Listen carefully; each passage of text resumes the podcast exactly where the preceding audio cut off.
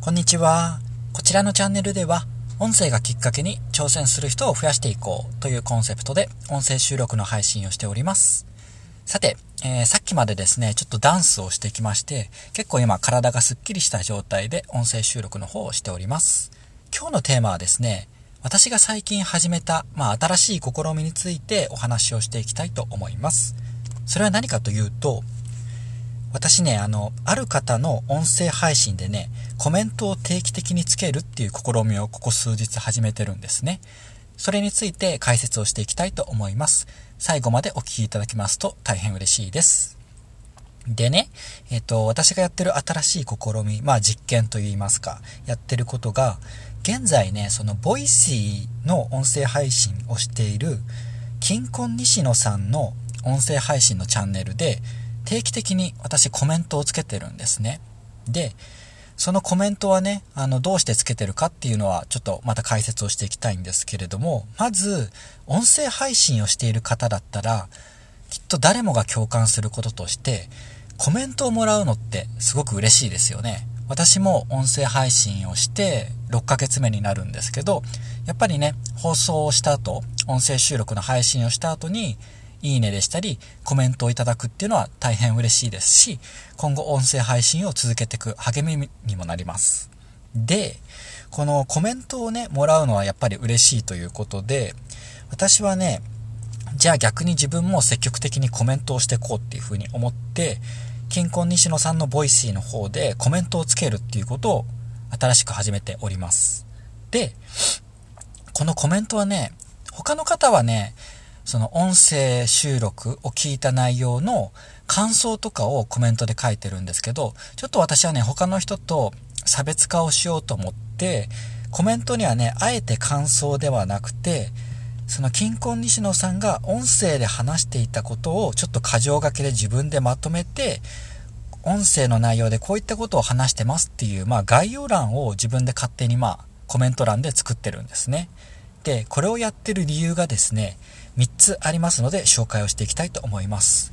これね、あの、やってる内容の、やってる理由についてね、あの、話すのはちょっとここだけで、えっ、ー、と、話をしていきたいと思います。えー、1つ目でですね、理由が、聞いてる時間を自分の資産にしていきたいから。2つ目の理由が、えー、自分が音声配信の、まあ、アプリを聞くきっかけになったから。3つ目が、えー、自分の学びになるから、これらについてそれぞれ解説をしていきたいと思います。一つ目のですね、音声配信を聞いている時間を自分の資産にしていきたい。この理由ですね。これについてでお話をしていくとですね、私ね、あの、金婚西野さんの音声配信結構好きでですね、聞き始めたのが2019年の9月末から聞いてるんですね。だから今この音声収録を撮ってるのが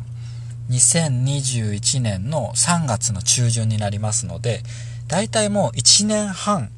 ずっと聞いてるんですよ。で、まあ好きで聞いてるので結構ながら聞きで聞いて、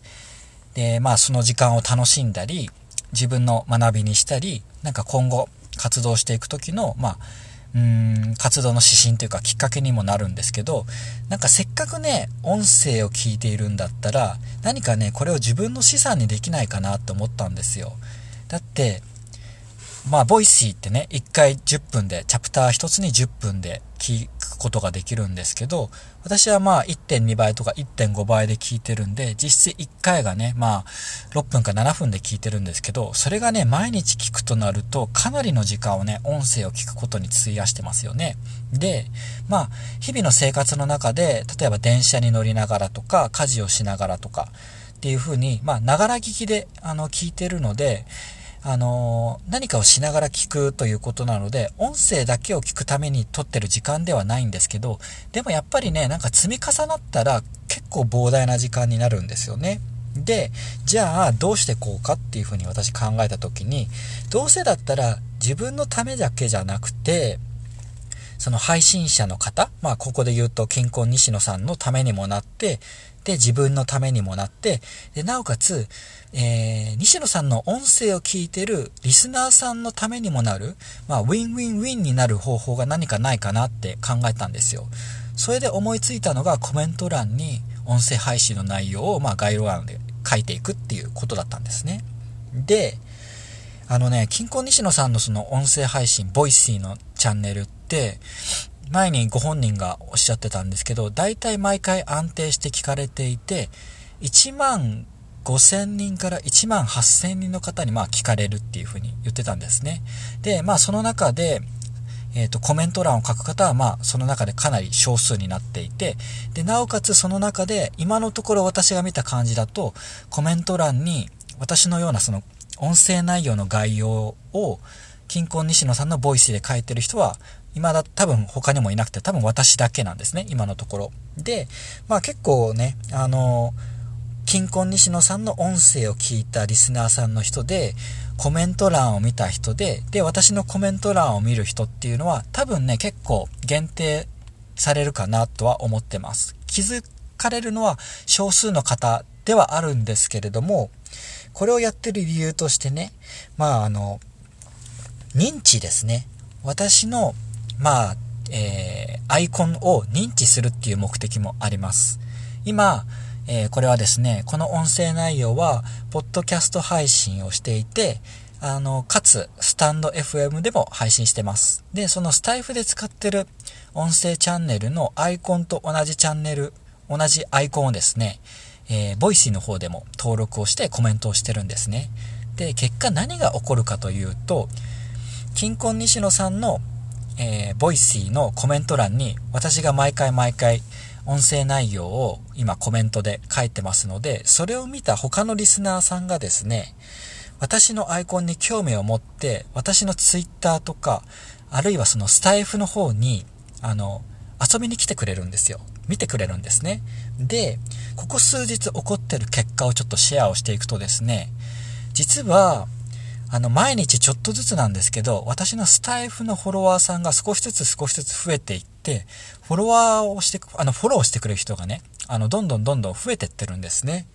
で、私はね、やっぱりこれは、あの、コメント欄を使ってるのも一つ要因ではないかなって感じてます。私がコメントをしてるのを見て、私に興味を持ってくれて、ボイシーっていう音声アプリからスタンド FM の音声配信のアプリに移動してくれて、で、私の音声を聞いてくれて、で、フォローしてくれてるっていう流れが今ちょっとずつ、あの、できてるんですね。はい。で、あともう一つね、あの、認知をする。まあ自分の資産にするっていう他に、自分の好きな音声チャンネルを、あの、同じく好きな人と、まあ、繋がっていきたいなっていうのもあります。一つ目の理由はですね、今解説したんですけど、聞いてる時間をまあ自分の資産にしていきたい。そして認知を取っていきたい。そして自分の好きな音声チャンネルを好きな人と同じ人と繋がりたいっていうのがありますね。はい。で、二つ目の理由は、えー、自分が音声配信のアプリを聞くきっかけをくれた。これについて話をしていきたいと思います。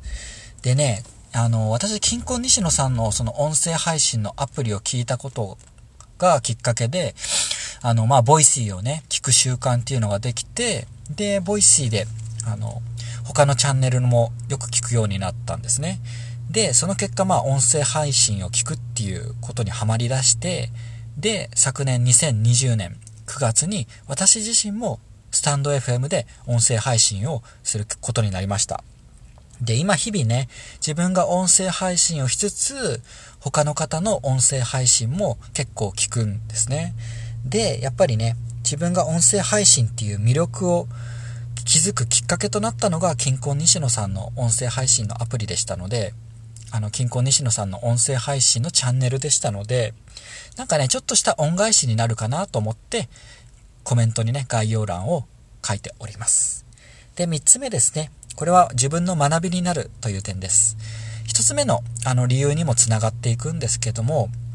音声を聞いて、まあ、過剰書きにするっていう内容はね、結構ね、自分のためにもなるというか、自分の学びにもなるんですよね。まあ、音声を聞くっていうのは、ながら聞きで気軽に聞けるっていうのも一ついい点ではあるんですけれども、結構ね、過剰書きをね、あの、書いてるうちに気づいたのが、あ、こんなことを音声で言ったんだっていうのを改めてなんか意識しながら聞くことができるので、アウトプットを意識しながらインプットをしているっていうのが日々できます。で、